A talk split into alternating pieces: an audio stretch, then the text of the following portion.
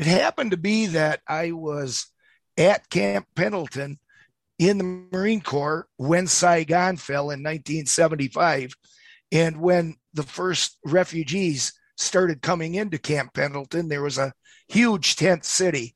And for this young Marine from a uh, farm in central Wisconsin, it was just Twilight Zone ish. It was a different world. And I can remember standing there thinking that these people came here literally with nothing.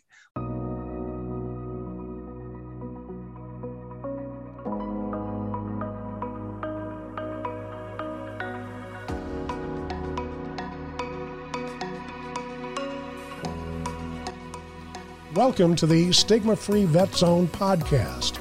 Our mission is to help veterans and their family members transition from military to civilian life and culture. As best we can, we avoid stigmatizing names and terms. We feature conversations with those who have encountered unexpected reactions in their journey, including nightmares, rage, and isolation. Participants in our segments share experiences that make them uniquely qualified to join the quest to identify, understand, and resolve these enormous life challenges. Stigma Free Vet Zone is brought to you by the Orban Foundation for Veterans. Learn more by visiting the Orban Foundation for Veterans.org, and donations are always welcome at the Orban Foundation for Veterans.org slash donate. Thank you for embarking on this educational journey with the Stigma Free Vet Zone podcast. Here's today's segment.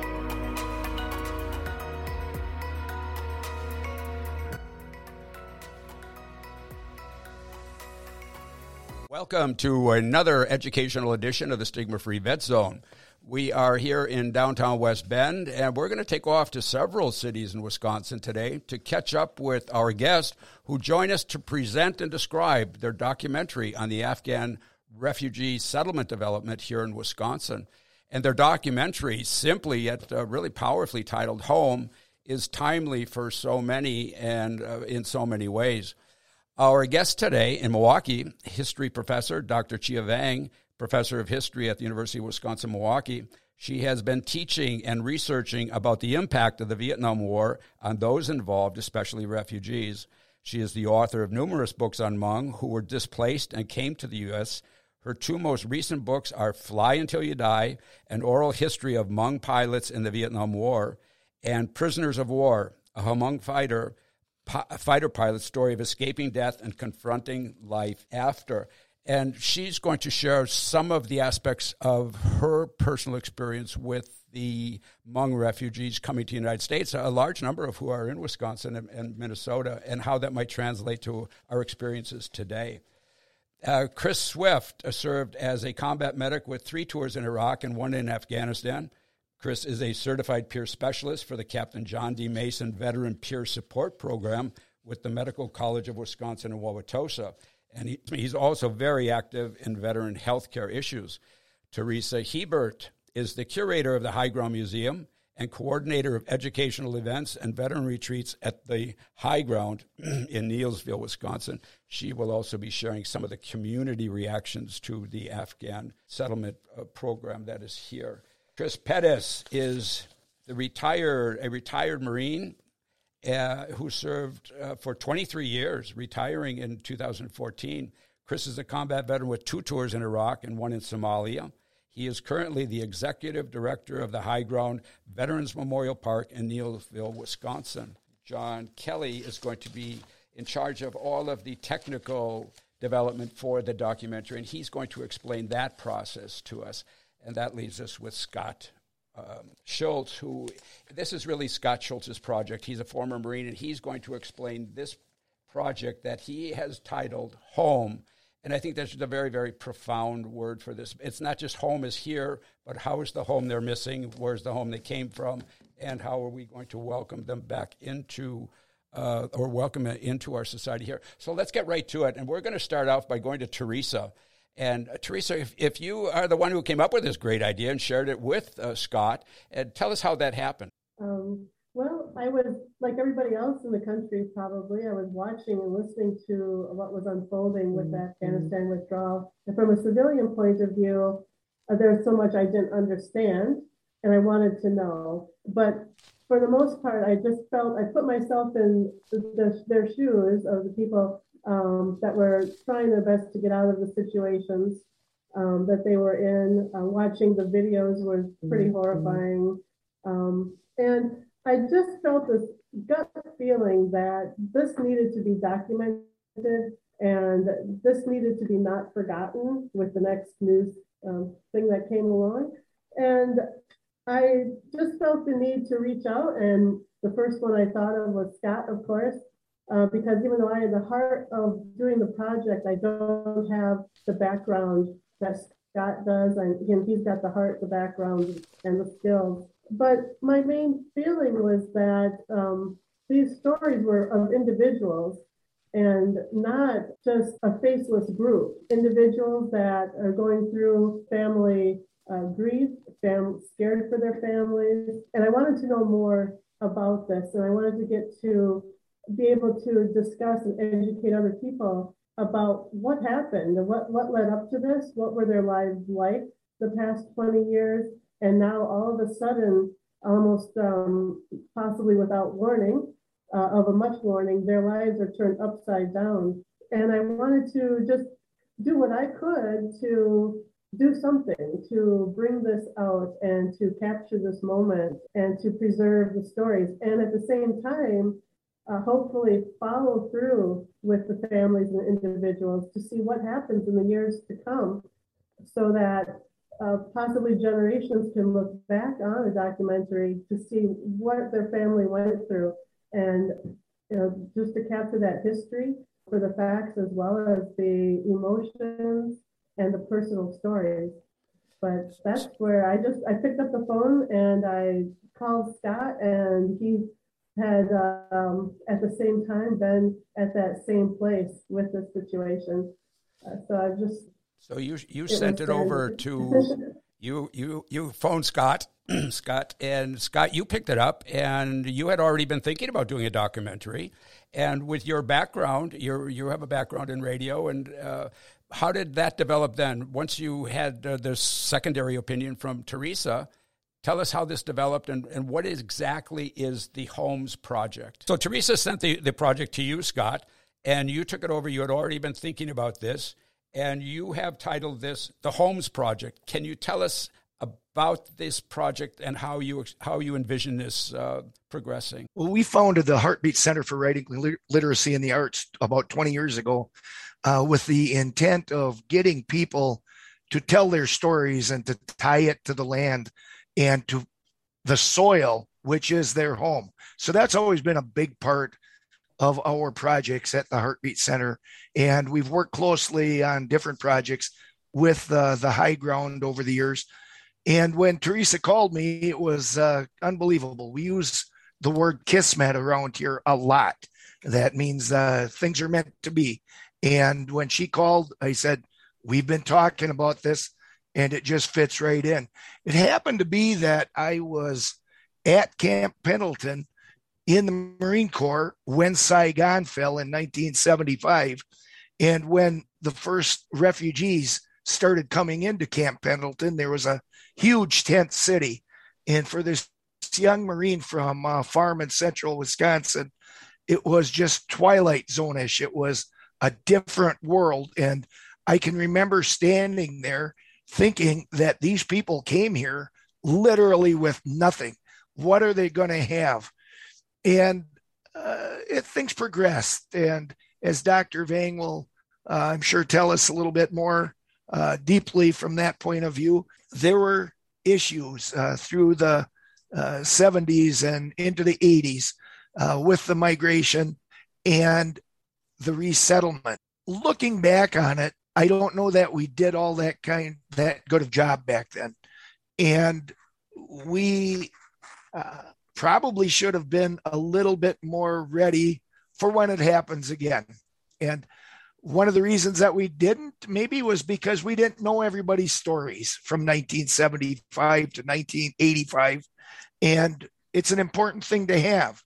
uh, having those stories and that documentation, those are big things.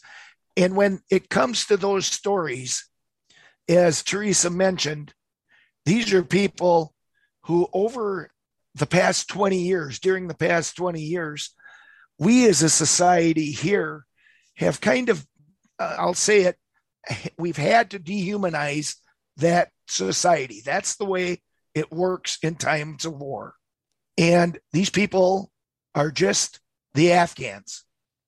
They're not names, they're not people, they're not faces, and they arrived here. Now, when I, when I talk about those refugees' arrival and and their stories and the importance of it, as we sat and started talking about the project, we realized that there are hundreds of different angles to take in this. And that's kind of what we're doing here during this podcast to start unpacking boxes. There are boxes upon boxes, moving boxes piled with stories from veterans, from the refugees, from the communities that are dealing with things. And we're just starting right now to get that box cutter out and open some of those boxes and open those stories up. And it's like I said, there are a lot of different angles from the communities, uh, the civilians, the veterans who've dealt with things, um, and of course, in my mind, most important, those refugees that we're trying to resettle. And uh, even now, uh, early on in this project, I've bumped into some wonderful community projects in some of the areas where the refugees had been resettled from those 1975 projects. They were looking forward. Wausau, Appleton, a lot of the Fox River Valley. Things are a little bit more smooth there because they were ready for it and they've had community meetings. So many stories. We want to capture those stories. That's the bottom line. And so, uh, Scott, let's bring in John Kelly, who's going to be capturing the bottom line and capturing these stories. And John Kelly is the owner and projects producer at Kwest Media 411. Uh, John has his degree in journalism with broadcast news and uh, post production.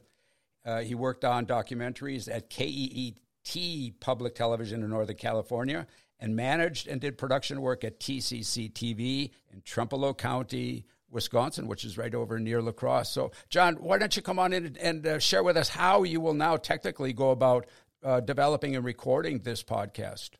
Absolutely. Thank you, Mike, and thanks for having me with you guys today. Uh, and you know, this is one of those projects that uh, when it when it comes knocking on your doorstep, you, you you have to take advantage of it for a lot of different reasons because it's it reaches so many different people. And as Scott was saying, this is something that I think his generation and my generation, sorry, Scott, to say that we may be from different generations, uh, but have seen things of this nature come through. And maybe there was more that could have been done. You never know exactly what could have and could not have been done. And when we were speaking a little bit before we, started this, you were asking me uh, about the technical aspect of it. And, you know, it, it got me thinking about like three main elements, you know, and, and those are the audience, the purpose, and the benefit of doing something like this. And, you know, the audience that that we're looking to is everything from, you know, a very vast general public. You know, we're talking people in Wisconsin, people on the nationwide scale, all the way down to individuals and their families, because these stories, as you guys have, have said uh, so far, are, are going to have some have some things in common, but they're all going to be very different. And it's at this point, at this early stage, it's it's hard to tell exactly what we're going to hear. I'm excited and to find out what we're going to hear. And I think one of the elements that's going to have to be thought about at almost every step of the way is how can we be doing this with the least amount of impact as possible on the stories they're telling but still be able to get as much information from these individuals as we can. Because, as Scott was saying, the, the dehumanization is one thing, but now we have to go back and, and put some some stories to these faces, to these names. Who are these people?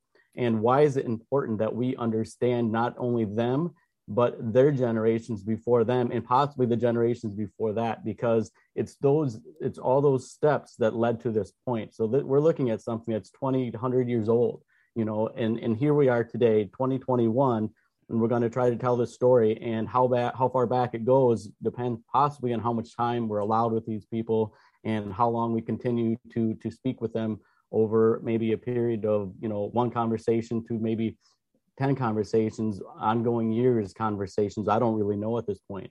Um like i said we're very early stages so i guess being brought in to do something like this that's that's where i'm looking to go with it on my aspect. Just being able to capture it as as raw as possible as truthful as possible and the team that's sitting here uh, with us today I, I think is on the exact same page as, as that. And i'm like i started with I'm, I'm very happy and honored to be part of it well, I'm sure that Scott and everyone else is happy to have you with them, John, and, and welcome to the project. I'd like the idea that you're very sensitive to this idea that these people have hundreds of years behind them because they come here with their traditions, they come here with their habits, they come here with their customs, they come here with their cultures, and we just think these are people that are there. But look at how much they have got going. Somebody told me the other day that some of the children up on at uh, Fort McCoy were given an art project, and they made little cards and they stuck them on the wall. And one of the Af- young Afghanistan boys had uh, just put a card on the wall that said, "I miss home." Uh, and he's talking about Afghanistan. You know, we think, wow, they're all here because they want to be right. here and all that, but they left a lot behind. So there, there's so much that I'm so glad that you guys are sensitive to the cultural aspects, and I think Chia's, uh, Dr. Vang is going to hit more on that. But but thank you, John. So now let's, uh, Chris, if we can bring you back in, Chris Pettis, and just uh, give us a little bit rundown on, on the homeship of the, the, the project, and that would be the Highground Veterans Memorial Park in Neillsville, Wisconsin, which you are the executive director of. Thank you, Michael. Uh, the Highground Veterans Memorial Park has been uh, operating for uh, about 37 years. Um, it, it, actually started out as a, a veteran memorial park honoring the service of those veterans who uh, died and were killed in action uh, during Vietnam in Wisconsin. Uh, and over the years, we've evolved to be a uh, lot larger organization that, that honors uh, not only the veteran, their service, but the families those that support them uh, from World War One through current and present wars. And our, our mission is to uh, honor, educate, and heal. And, and I believe this project falls uh, deep within our mission. In fact, I remember the day that I was walking up from the plaza and I saw Scott and Theresa at a picnic table and uh, whenever I see Scott, I, I know nothing uh, good could ever come about him uh, talking with anybody. So I, I kind of eavesdropped and made myself a part of the conversation. And they started talking about this.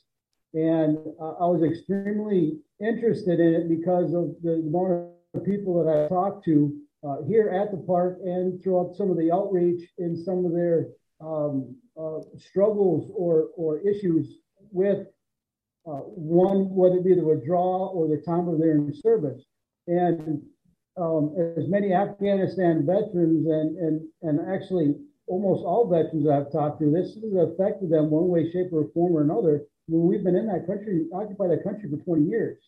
And a lot of them are, are, are wondering, um, what do we do now? I mean, there's so many viewpoints, so many emotions that go from one end of the spectrum all the way to the other. It depends on what they saw, how they were involved, or what their beliefs are.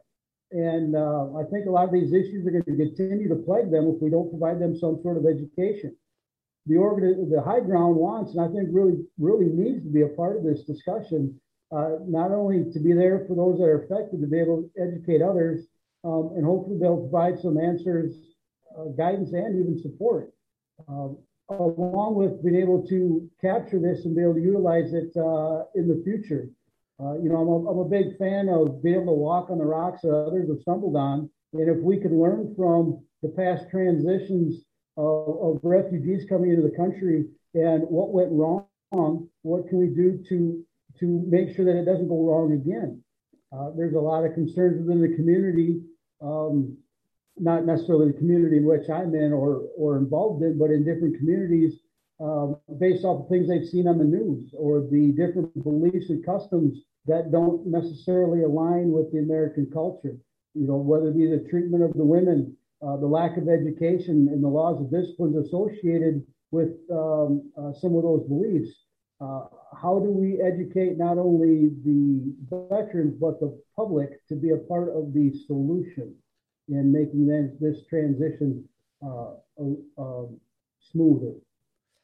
the more I listen to all of you, I'm, I'm, so happy and confident when I hear you talk about and refer to this from education. This is education. How do we take the past experiences, not so we can develop a documentary for the future, but how do we take that so that it applies to how we are working uh, with these people today to and we have to i think of these as what's the condition of the human spirit? The human spirit isn't uh, you know about any particular nation. It's about all of us in general. So how will we respond to that? And um, John broke it down into several categories, but there, there's another ca- categories that I kind of looked at it from at the beginning when Scott uh, uh, approached me, and that was we have the veteran community, we have the civilian community, and we have the refugee community. Th- those are three outstanding elements, and I know veterans have uh, some some different issues with this when it comes to triggers.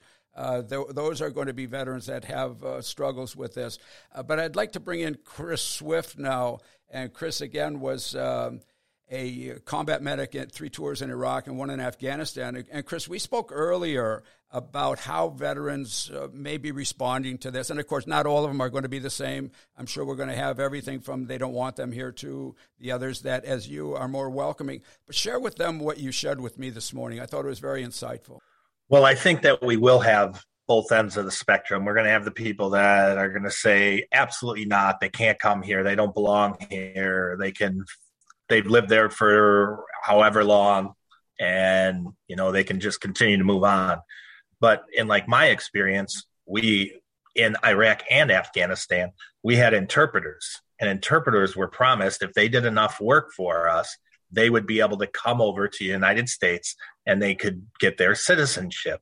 So some of these interpreters like that was a necessary element for us to be successful at any given point in time because we did not have enough people to be interpreters. So that's why we had to hire them. You know, they had to keep their information secret. They had to make sure that the Taliban didn't know what that they were helping us out because that would jeopardize their lives or their families' lives. Well, fast forward to the pullout. You know, things didn't go the way that um, they didn't go as smooth as they they could have gone, and now we have a lot of people who were promised the opportunity to come here and they did so much for us some of them did so much for us. Now it's like we have to fulfill that promise that we gave them that will you know you're going to have the opportunity. You're going to be able to come over to the united states. And now when the when the pullout happened information was was gathered by the taliban and now they know individuals who did help us. He, they know their families. Now their families are at risk. They're at risk. You know, they put their life on the line for years and years and years to help us make make it through. You know, they saved. I guarantee they saved hundreds, if not thousands, of lives of American lives and coalition forces lives by being the interpreters and helping us, telling us which way to go, telling us what they're saying and what and giving us the information that we need to be successful. So it's our turn to give them the opportunity that we promised them, you know. At, at least the consideration. But you had shared with me also, Chris, that you're still in contact with one of these interpreters. Yeah, one uh, a friend of mine um, from Afghanistan. She's actually getting married next year, and I'm going to go to the the um, wedding in California, but her family is trying to come over and they know that she was one of the interpreters. So her family is in jeopardy right now. So every day is like the unknown for her. She did, she gave, she gave up years of her life to help us out. And then they promised to let her and her family come over because they've done, they, they have their, some of them are educated and they could come over here and transition very well you know and then we have the programs where people were talking whether it was john scott chris or theresa about programs that we can get people educated and get them assimilated to the to being a productive member you know because a lot of these people have done more for for us than some of the people that actually live in our country. Wow, uh, that's powerful. One of the things that I remember from Vietnam, and I don't want to go into it too far, they had a program called the pacification uh, that was to pacify the people, make them our friends. Uh, and I believe he had something similar in Iraq, Afghanistan, almost anywhere that we send the military. Win the hearts and minds. Win the hearts and minds of the people. So you go over there, you win the hearts and the minds of the people. We've seen so many pictures of American forces giving out candy to food to the children, the children jumping up on all, all this interaction, friendly, loving interaction that we are praising the American forces for doing. And, uh, and, and I don't want to make a political statement, it's not that, but then how do we just turn and leave and say, well, that, that winning the hearts and the minds of well that was just for for while we were there. Uh, so there, there's so many different dynamics to all of this but i think what we are going to have is this representation of the effects and the triggers that uh, that do affect our veterans and that's going to be one of the communities that i hope that the, the past uh, information that we have or experiences going back to post Vietnam and the Hmong would uh, would be something that would be available to help our veterans better understand and engage and resolve the, re- the reactions that they're having. But uh, the other the other uh, point, Chris, you wanted to say something. I could tell. Yeah, um, one of the things is the veteran community they take care of each other as well as any community in the world. Like there's just something about being a veteran and another veteran needing help. So I think as a veteran community, we're going to have to come together and and help our brothers and sisters and help them with whatever the triggers are you know if it's hanging out with them if it's just talking to them if it's just doing something to get their mind off it you know just to give them a different perspective you know. Like this this documentary is something that could really educate us because i think our media overtakes and they throw out a bunch of stuff and you know people are like oh that's the bible right there. That's that's it. Whatever the media puts out it, or it was on the internet you know it's not always sometimes you got to dig a little deeper and you got to you got to be more more open to hearing other other things that are going on uh, Dr. Vang, uh, you have heard Scott give his uh, interpretation or his design for this project that he's calling documentary called Home. Uh, before we get to your experiences, do you have uh, any insights on what he is describing for this documentary and uh, positive feedback for him? Sure. Um, Mike, thank you for inviting me to be a part of this conversation. Um, I, I just want to say that I think that the ideas that have been generated, I I really appreciate the the care and thoughtfulness that the the speakers have already shared about treating the people who have become displaced as as human beings who have been displaced who were for the last two decades you know their lives were turned upside down and um, they are here in our space now and so i think what is really promising and exciting about this project is that you're all talking about uh, lived experiences. You're all talking about the perspective of the refugees, for lack of any other word. Um, and then you're also talking about veterans who uh, may have a variety of perspectives. And then you're also talking about including the perspective of the local community because we're all impacted by, by this in one way or a shape or form. And so I think about 1975, as many of you know this much better than I do, I wasn't here. Uh, but the fact that you're trying to capture, I think Theresa, you used the word document, and I think you're the audience. You talked about general audience, general public, but it's an educational tool. I really like that component very much uh, because what we want to do is to make sure that uh, people's lived experiences are, are, are, shared in that they are also fellow human beings. They may have been forced to flee their homes, um, and they will always think about the home in which from which they came. Um, but we as a society as fellow human beings in this great nation yes we have our flaws but this this great nation we also are a place of hope for many people. So i think this documentary has the potential to really capture a moment in time that people are going through this now. And in my historical work i'm always interviewing people about what happened to you in 1975 tell me how you felt about being in such and such refugee camp but here we are we have an opportunity to capture uh, the experiences of those who have just arrived. So I'm really excited.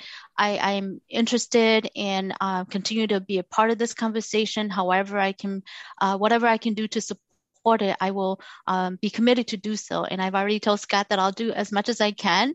Um, but I'm also really, really appreciative of what you all have said about uh, you know these are our fellow human beings. They're just not people out there who we we don't know anything about. They live they breathe they're here because they want the same things that we all want safety for their family opportunities.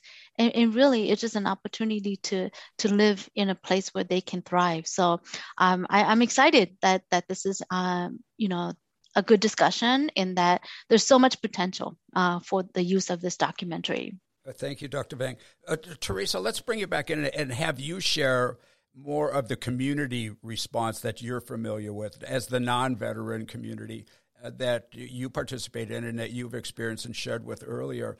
Uh, how are they taking this, or how do you see this in the community with the Afghan uh, refugee settlement very close nearby up in, in Fort McCoy and, and, Camp Douglas. Well, I think like uh, Chris Swift said about the media, um, now everybody's getting their information from mass media, their social media.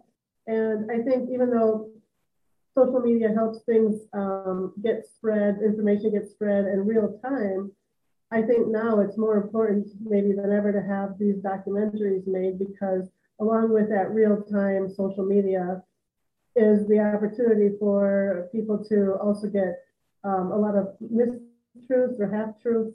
And if the wrong uh, people are able to spread that, if that becomes the majority of the thought, uh, the majority of what people are hearing, and um, they just get sort of swamped or saturated with that, whereas the, the real truth gets um, hidden sometimes. And I think a lot of uh, if, if you don't have information, then the fear is able to creep in as well. So I think the education part is going to replace a lot of people's fear with uh, just information um, and compassion, hopefully, um, and to just take the time, take a breath, and look deeper into who the individuals are. I can't speak obviously for everybody, but I have heard comments from people that otherwise, in, in my experience, are very caring, knowledgeable people, but they have fear. And I think that uh, that surprises surprised me. But I think that that's what happens if you just don't have the information. Um, you, you get the fear takes takes over. And I think a lot of people, if we have a documentary with who, who the people really are, what they've been through, what their hopes are, that they are more like us than in, in America than they're just like us. Uh, we are all humans. We have the same fears, like like uh, uh, Dr. Vang said, fears for our family safety, fears for what might be going on that's beyond their control. Um, so I think with the documentary, the educational aspect is so important to be able to bring to our um, civilian communities. Speaking for myself, I, as a civilian, I don't have the background and information that a veteran that served in those areas would have. And so, to, if we are able to educate um, people on what actually has been happening in Afghanistan over the decades, just to get that background and more of an understanding of the cultures that the people have um, that are now going to be resettled in Wisconsin. I think it's. I um, think it's very. Oh, I'm sorry. Go ahead. Go on, Theresa. Oh no, I know. I just um, and uh, like um, Dr. Vang had said as well that um, the in, in 1975 and forward uh, with the Lao Hmong resettling that um, there are so many important lessons that we just need to remember and uh, to repeat things that worked and to learn from things that um, did weren't positive um, I think this resettlement could be a very positive thing for our community. I, I think what's, what I hear that's very, very powerful is this whole idea of fear and education replacing the fear. If the education isn't there, the fear is just going to grow and, and, like a, a virus. Uh, and it's the educational component that relieves that fear. You've said that, and I think that's very, very important that people understand that if the fear is there, it's all right to have the fear, but how do we respond to the fear in a positive way Uh, and I think the, the positive way is exactly what you're doing with this documentary, and that's through education.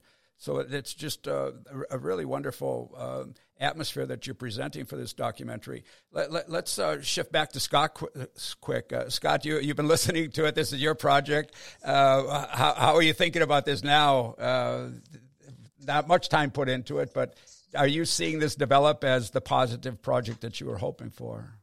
Oh, absolutely. Absolutely. Um, and we have, like I said, so many stories to open up. And we have to look for resolutions for everybody in this in one form or another and that's that's our hope and i personally you know i'm just one of these folks who i like food number one and and i'm a firm believer that uh, the more cultures we can get involved in our society we're a melting pot here in the United States. I mean, we literally are the melting pot of the world.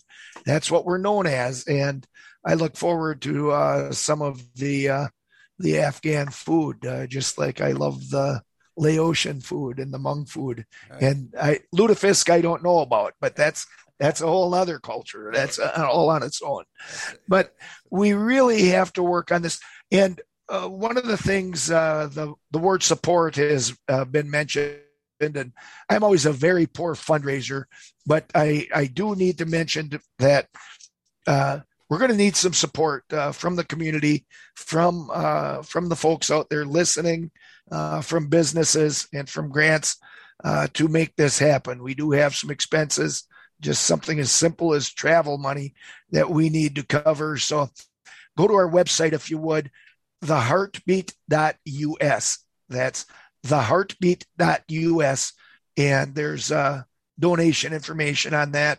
Or go to our Facebook pages for the Heartbeat Center for Writing Literacy and Arts Incorporated. So that would and, be a uh, great way not just to give donations, but to, to get involved, to be part of this. Don't I, I think the the absolutely. documentary is going to be much more successful if you're inviting the, the general public to get involved with their opinions, with any kind of activity, rather than ha- having that veil in between you and, and the community. So yeah, go. Yes. Tell us the the two the website and your Facebook page again. So the website again is theheartbeat.us and the Facebook page is the Heartbeat Center for Writing, Literacy, and the Arts. Right. Uh, John, John Kelly, you have been listening to this. Is this helping you to develop any ideas how you want to proceed with your part of this uh, documentary? I just wrote down two words, Michael interactive documentary. Uh, just because the idea of people being able to communicate in so many ways with the technologies that we have now using that perspective in making this this documentary so that there can be uh, a lot of different voices a lot of different backgrounds in, involved in it. You know i mean the traditional documentary you sit down you watch it and you hear somebody's story and it, there's a narrator that tells you that. And like you know we've stated we're in very early stages on this but the idea of incorporating uh, all these processes, everything from this meeting we're having having tonight to uh, message boards that are going to be happening to the support groups that Scott was talking about, including those, because this is again, as as been stated the whole way through, about education, education to help eliminate, eliminate fear for one thing, and also to improve quality life, and and that quality of life that can be improved is not only going to be for the people who who've lived here for generations, but also for people who are just moving here because they have a lot of fear, I can imagine. You know, as she was saying, there's a lot of fear that they're going to be having. So the more that they can feel accepted, the better quality life that they're going to have. So this idea of using all these elements to put this uh, documentary together, I, I, think is just going to be something that's going to make it stand out and be uh, very powerful agreed 100%. I want to make sure that we have time to give back to Dr. Vang if she would share what we're talking about uh, having collected this information from the 70s but uh, dr vang her family has been through this uh, her, her she has not just studied this and researched this she has a vested interest in this and if maybe she could share a little bit of some of the struggles and how those struggles that we've learned actual struggles we can be aware of in, in the sense of education when we are uh, approaching these uh, this culture from from Afghanistan?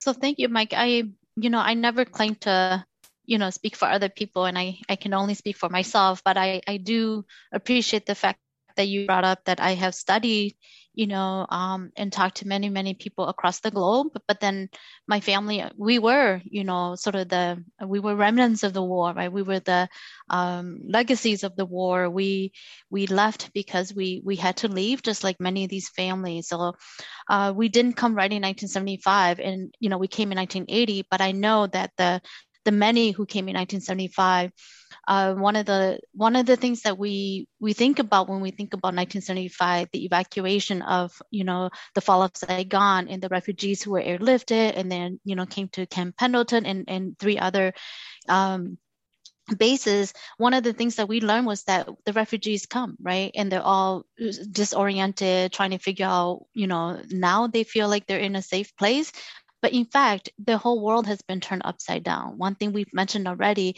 And so what we did as a, as a country at that time was we dispersed these refugees across the country right? Dispersal policy became the practice. So we wherever we could find sponsor and i say we meaning the united states whenever there are sponsors people were sent there. And so they um, they became isolated from others from their community. And i one of the things that i have been talking about with the the new newcomers or the new displaced individuals who have arrived in our state is that you know we want to make sure that we are able to keep them intact, right? As much as possible. We learned that lesson from Vietnam War refugees. So how about if we we do something a little bit differently, keep people together so they have social support, cultural support, language support. And, and one of the things about this documentary I know is that it's about giving voice to people and allowing them to be able to share their stories in their voices, uh, in their language. I think it's going to be really important. Right. In the 1975, we didn't always have that available. But if I look at the experiences of Hmong, which you, know, you know, you asked me about, we know Wisconsin has the third largest Hmong uh, population in the country, and all of the things i think um, chris you mentioned about veterans and you know local community and the the diverse perspectives that we all have on all situations there's going to be people who say you know we welcome we we support and you know here you're here we want to support you but then we will always have others who may have different perspectives about the fact that these people don't belong here. These are all the same things that were said about Hmong and Vietnamese and Lao refugees that came. It's not new. But at the same time, if we look at 46 years ago and what what some of these communities, again, I don't speak for all communities, but I, I think I can safely say for the Hmong community here in Wisconsin, um, again, people may have different perspectives. But if we think about where we were in 1975, right? And 46 years ago, the distressed refugees who arrived with not much more than the clothes on their back, right? Those who didn't speak any English, and then some will work with the U.S. government, and that's why we are here in this country, just like the Afghan, you know, refugees. I think what's really important for me to encourage everybody to think about is that um, 46 years we've learned a lot. I hope that Wisconsinites have seen that, you know, our community, when I say our, the, the Hmong community here in Wisconsin, we have issues just like all communities. But I think we have also really contributed to this community in ways that no one imagined we could. Let's just take Wausau, for example, right? We, that's an example we talked about earlier um, before the Hmong arrived, uh, Wausau was very, very, in terms of racial composition, was was not very diverse at all. And now the Hmong community represents more than 10% of the Wausau population. And we have larger families. There were schools that, you know, some people have jobs because now you have these larger families who have come to do the school district. And so to me, they've, they've created businesses. Now we have Hmong serving in the school board, the county supervisors. We're contributing to what this country has been all about, right? That opportunities, you you help people a little bit and then they can help themselves. And I think that's what our community has has done. And I am so hopeful for the the, the Afghan refugees who have just arrived that if we as a society, if we as a Wisconsin community if we reach out like we're trying to do here to say you are welcome okay you may have left everything you know and you're familiar with behind but you are here now and we can't give you everything but what we promise to give you is care so that soon you will be able to contribute. And that's what i think that we have to do as a community is to make sure that uh, we allow them to do that. Because i remember my parents didn't speak any english right? My mother didn't know how to write her name until she came to the us i mean i actually grew up next door in minnesota but the experiences are very similar for Hmong refugees. She learned how to read and write um, she learned the letters of the alphabet in an esl class and then she learned how to you know uh, write in, in Hmong language because we use the Roman alphabet. So to me, it's like um, now all her children, all of us went to college, and um, you know we're we're paying lots of taxes and really contributing. And and I think Scott, you're right. We I feel like we have enriched our our Wisconsin community, those who have opened their hearts and homes. I I think there's so much good in in Americans and in Wisconsinites. So I'm very hopeful. I, I think that we have so much to to contribute. And you know, the I want to say 46 years from now, I, I like us to you know, you know, think about 46 from years from now. The Hmong refugees came, and many people said, "Oh, they won't survive in this country." There were individuals who said they don't belong here. There were individuals who said that the, the Hmong will be extinct soon, right? Because they can't survive in this society. But I think we've proven that uh, wrong, and we have survived, we have thrived, and I I think the the Afghan refugees would do the same, but they need our support and our care, and they they most of all need us to treat them as as you know a fellow human beings who um, who deserve a chance to to live a life that uh, we the United States the 20 years we spent there was supposed to be really for that right?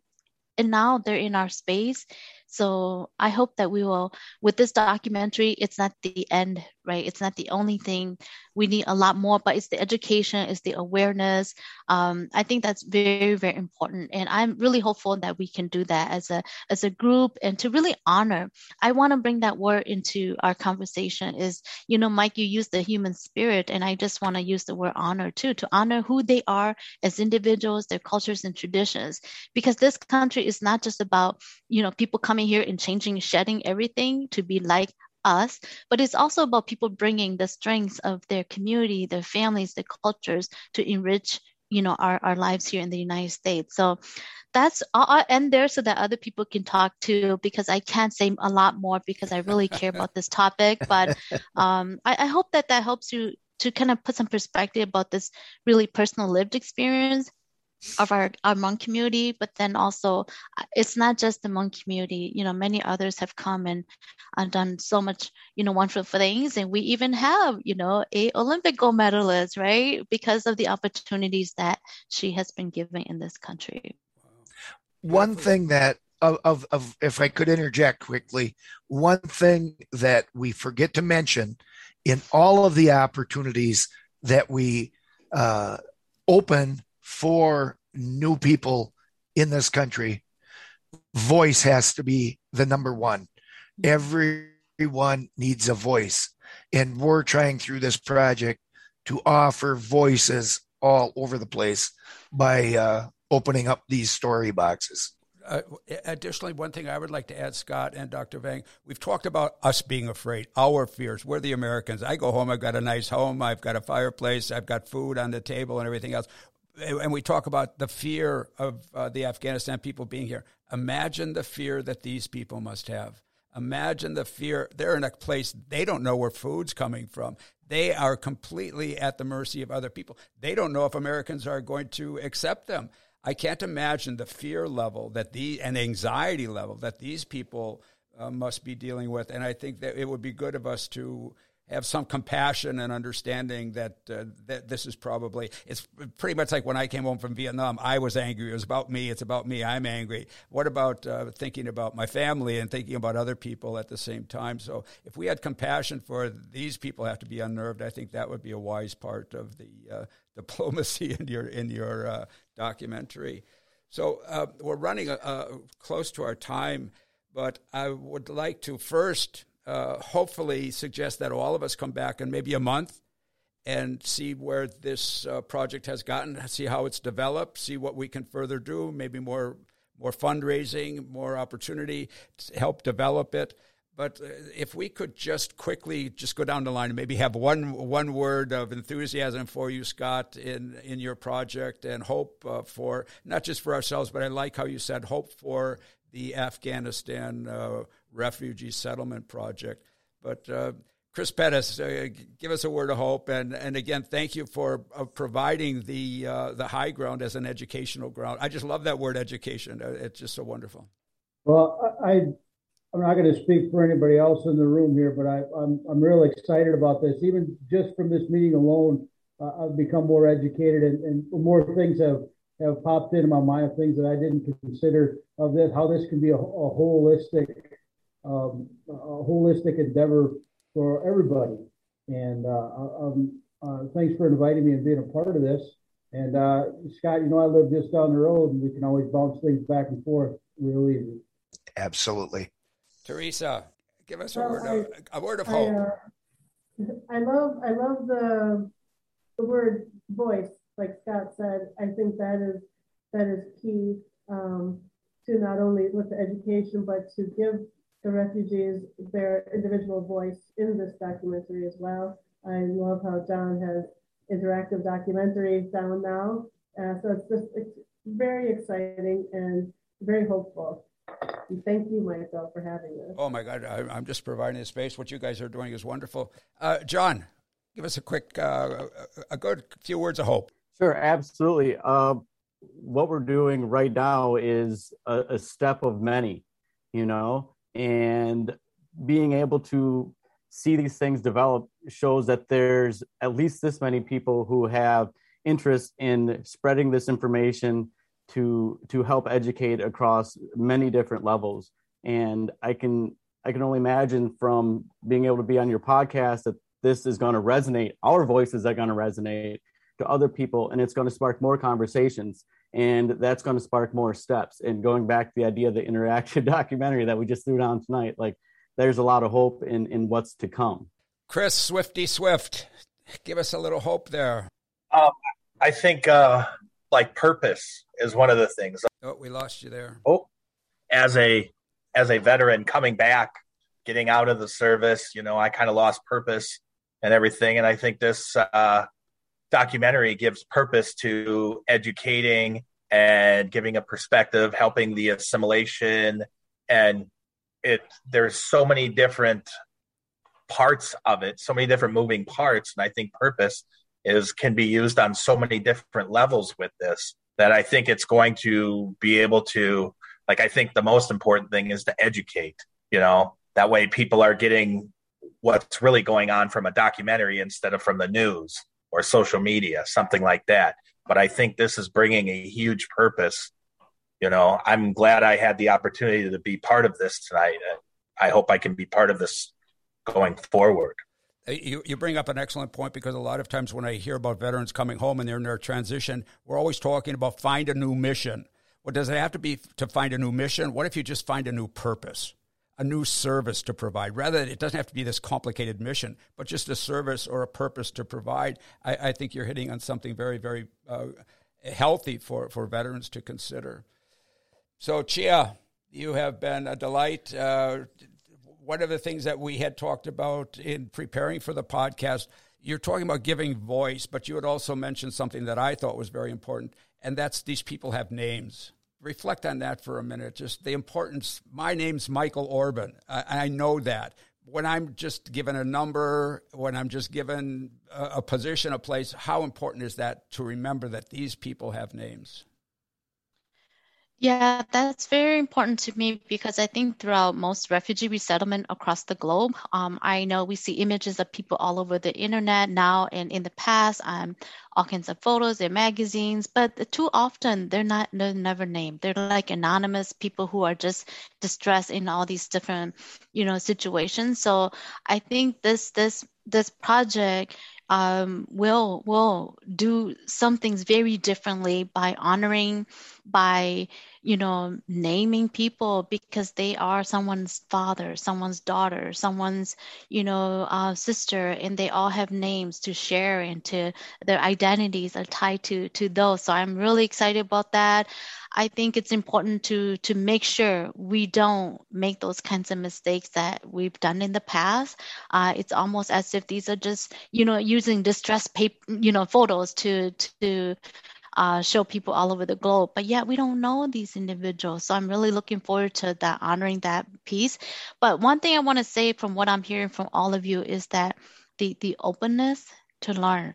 So it's not just to, to educate, but what you've all kind of helped me understand is that your desire, you have this really intense desire to learn so that you can then share with others. I think that's a really, really important purpose right there, Chris. Wow. Very, very good. Uh, I, I, really would like to ask uh, if any of you uh, have uh, a resource that you'd like to share. Chia, do you have a, a, site that people can go to and look at your work, look at your book that you'd like to share? Or can we set up, uh, Scott, a page or John? Where we can, uh, what happens after a podcast like this, we always go back. Many of us will say, Oh, I wish I had mentioned this. Is there a place that we can continue to communicate our ideas after uh, after this podcast, after tonight, to share ideas to help you develop these different uh, uh, aspects and dynamics of your your project. Maybe you could share that with us uh, by by way of an email after Scott. But if you would share one more time, we Scott, will. your your your foundation, the the um, the backbone, the educational part of your project, and that website and that Facebook page for people to go to and for all of us to go to and stay connected. That's right. It's called the Heartbeat Center for Writing, Literacy, and the Arts. And the website again is theheartbeat.us. And we have a Facebook page, the Heartbeat Center for Writing, Literacy, and the Arts Incorporated. And uh, we're going to have, uh, we've talked about it today, just today. Michael and you and I did, or mentioned it, that uh, we need to set up a separate page for this, an offshoot page, because this conversation has to continue. It yeah. definitely does. And invite the public to be part of that conversation. Absolutely. So, Dr. Chia Vang, Chris Swift, John Kelly, Scott Schwartz, Chris Pettis, and Theresa Hebert. This is Mike Orban. Thank you all so much for joining us. And thank you to the audience for joining us today. And your comments help us to improve the quality of our podcast. And for more resources, or to leave a comment, visit our website at orbanfoundation.org. And one of the things that I would like to remember, our podcast is primarily about veteran health care, mental health care of depression and suicide.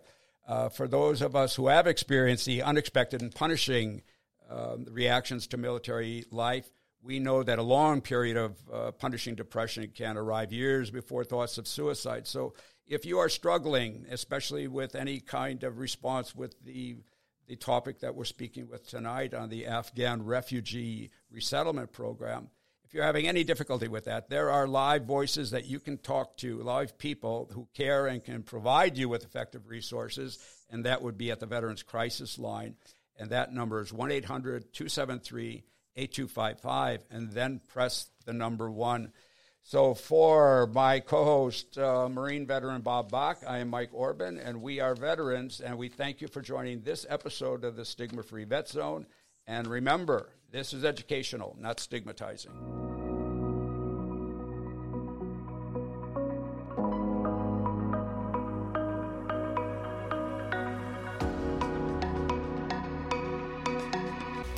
Thank you for listening to the Stigma Free Vet Zone podcast.